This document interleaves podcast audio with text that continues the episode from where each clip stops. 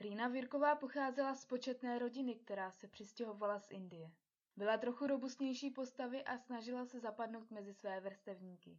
Ti se jí posmívali. Začala se tedy oblékat ve stylu gangsterské módy, což bylo tehdy u mladých populární. Snažila se napodobit děti, mezi které chtěla patřit. A tyto děti zase napodobovaly gangy z LA. Tyto gangy byly jako vlastní rodina, ač nepáchaly nic hrozného jako ty opravdové. Byly to jen děti, které občas udělali nějaký ten přestupek. Byly to děti, které se jako každé bouřily proti svým rodičům. Rýna se tedy začala také bouřit proti rodičovské autoritě. Rýna se seznámila s dětmi z náhradních domovů a ti jí řekli, že jestli chce víc svobody, ať se odstěhuje z domova, že by jí také našli náhradní domov, kde nejsou žádná pravidla. Rýna se k ním s radostí přidala a odstěhovala se do skupinového domova Kavanas, kde trávila víc času se svými přáteli než ve škole. Tyto děti trávily čas za školou, pitím a vandalismem. Jednoho pátkového večera byla Rýna pozvaná na venkovní párty, které se účastnilo asi 30 mladistvých. Rýna byla velmi ráda, že byla také pozvaná. Párty se však brzy vymkla kontrola. Jedno z dětí hodilo kámen do okna školy, načež přijela policie, která dav rozpustila. Rýna šla se svou skupinou do obchodu, kde zavolala svým rodičům. Řekla matce, že dnes bude spát doma a dorazí asi za 20 minut. Když telefon položila, její dvě kamarádky ji odvedly za skupinou, která se nacházela u mostu Craigflower. Řekli jí, že si tam dají ještě cigaretu a půjdou. O půlnoci ji už rodiče vyhlíželi a když Rýna stále nepřicházela, její matka zavolala do náhradního domova. Zeptala se dívky, která Rýnu na večírek pozvala, jestli neví, kde Rýna je. Dívka jí řekla, že neví. Nebylo to však poprvé, kdy Rýna porušila večerku. Její rodiče celou noc probdili a strachovali se o ní. Nakonec její matka volala na policii a chtěla ji nahlásit jako pohřešovanou. Policie jí řekla, že musí čekat 24 hodin, aby ji mohli nahlásit jako pohřešovanou. Uběhlo ale 48 hodin a Rýna stále nikde. Rodiče tedy obvolávali její kamarádky, které našly v jejím adresáři. Jedna z kamarádek jí řekla, že Rýnu viděla ten večer o něco později u mostu Craigflower.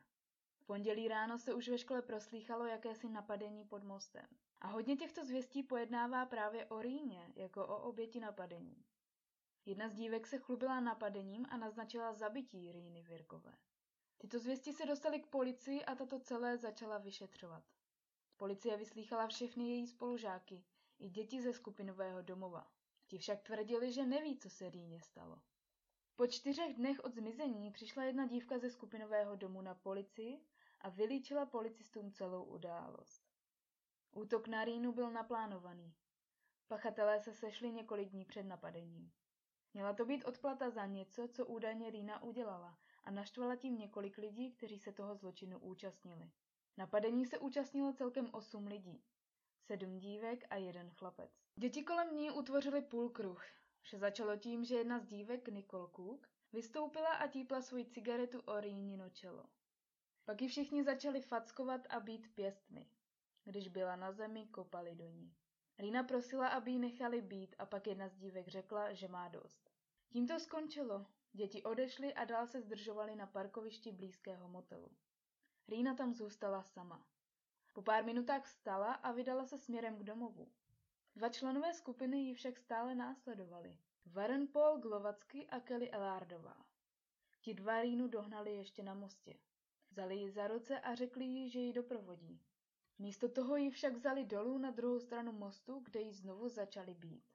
Byli jí pěstmi, kopali ji, skákali po ní. Pak ji uhodili hlavou o strom a když ztratila vědomí, otáhli ji k vodě. Kelly se chtěla ujistit, že je Rýna opravdu mrtvá, tak ji otáhla do vody, tam si stoupla na její hlavu, čímž ji držela pod hladinou a vykouřila přitom celou cigaretu. Tak 14. listopadu 1997 zemřela pouze 14-letá Rýna Věrková. Podle svědků jí Kelly ten večer přinutila sundat si boty a bundu. A druhý den ráno se na místo činu s jednou kamarádkou vrátili, aby se toho zbavili. Vyhodili je do městského kontejneru. Kelly přiznala, že ji uhodila jako první. Účast na její smrti však popírala. Ostatní svědci uvedli, že by se Rýnino tělo mohlo nacházet někde ve vodě. Kelly policii navrhla, že ji možná někdo unesl. Šest dívek, které se účastnili původního útoku na Rýnu, bylo obviněno z úmyslného ublížení na zdraví, a byli souzeni jako mladiství. Kelly a Warren byli souzeni jako dospělí za vraždu druhého stupně. Tělo bylo 22. listopadu vyplaveno na břeh jezera. Patolog řekl, že i když bylo příčinou smrti utonutí, Rýna by pravděpodobně nepřežila druhý útok způsobený Kelly a Warrenem.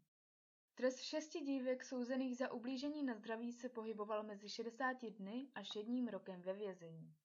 Warren Glovacky byl odsouzen na doživotí bez možnosti podmínečného propuštění se způsobilostí na sedm let. Roku 2010 byl propuštěn. Kelly Elardová byla za vraždu souzena třikrát. Její proces se táhl deset let. V roce 2009 je odsouzena na doživotí, stejně jako Glovacky se způsobilostí na sedm let.